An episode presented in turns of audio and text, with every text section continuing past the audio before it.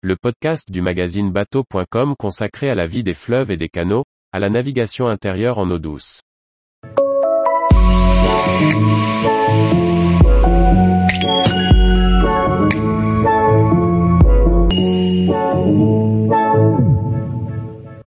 Explorer le Douro, toute la magie du Portugal par la voie fluviale.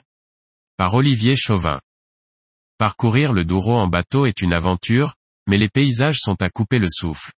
Les conditions de navigation sont bien particulières, mais quelle découverte. Imaginez une profonde vallée bordée d'escarpements, creusée en terrasse où poussent les vignes, les oliviers et les citronniers. Sur la hauteur parfois, une modeste chapelle ou un riche domaine où vieillit du vin de Porto.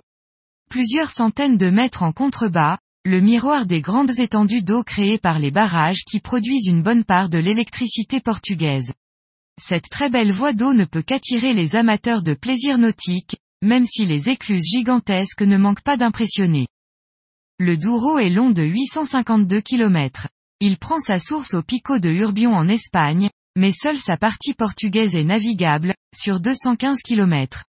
Le fleuve traverse le pays d'est en ouest, de Barça de Alva à Porto. La déclivité de 125 mètres en faisait un cours d'eau impétueux, jusqu'à ce que cinq barrages hydroélectriques ne viennent tempérer ses humeurs. Ces retenues forment autant de vastes et magnifiques plans d'eau. Des écluses permettent de franchir ces barrages, mais elles sont parmi les plus hautes d'Europe. Celle de Carapatlo présente une chute de 35 mètres. Son entrée aval est un trou dans la base du barrage, qui ressemble à une entrée vers les entrailles de la Terre. On ne s'y engage pas sans appréhension. Si la navigation présente peu de contraintes sur les plans d'eau, l'organisation des éclusages est très rigoureuse. Il faut enregistrer son bateau à l'avance sur le site multilingue de l'APDL Douro, puis justifier du règlement de la redevance pour chaque manœuvre d'éclusage. Celles-ci sont programmées à l'avance, à des horaires très précis. Dans les parties alluviales, le Douro est large et ne présente pas de courant marqué.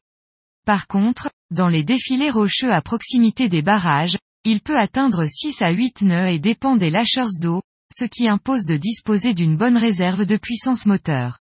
Le chenal est parfaitement balisé et assure un tirant d'eau de 4,20 mètres dans la partie aval et 2,00 mètres plus en amont. Le Douro est fréquenté par de nombreux bateaux de croisière, quelques bateaux de transport, mais aussi par des unités de plaisance et des rabalos traditionnels, souvent convertis par les maisons de Porto pour promener leurs visiteurs. Les facilités d'accostage et de mise à l'eau sont nombreuses et d'une qualité impressionnante.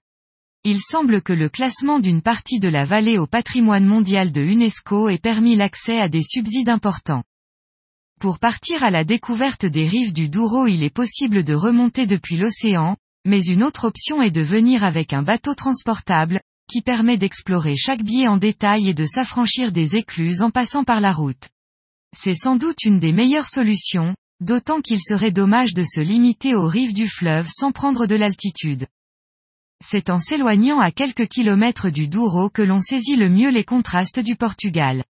Les routes étroites et sinueuses mènent souvent à des hameaux isolés, à la porte desquels la modernité s'est visiblement arrêtée. Ce sont ces contrastes qui rendent le Portugal et les Portugais si attachants. Suivre la vallée du Douro est une excellente manière de venir à leur rencontre. Tous les jours, retrouvez l'actualité nautique sur le site bateau.com. Et n'oubliez pas de laisser 5 étoiles sur votre logiciel de podcast.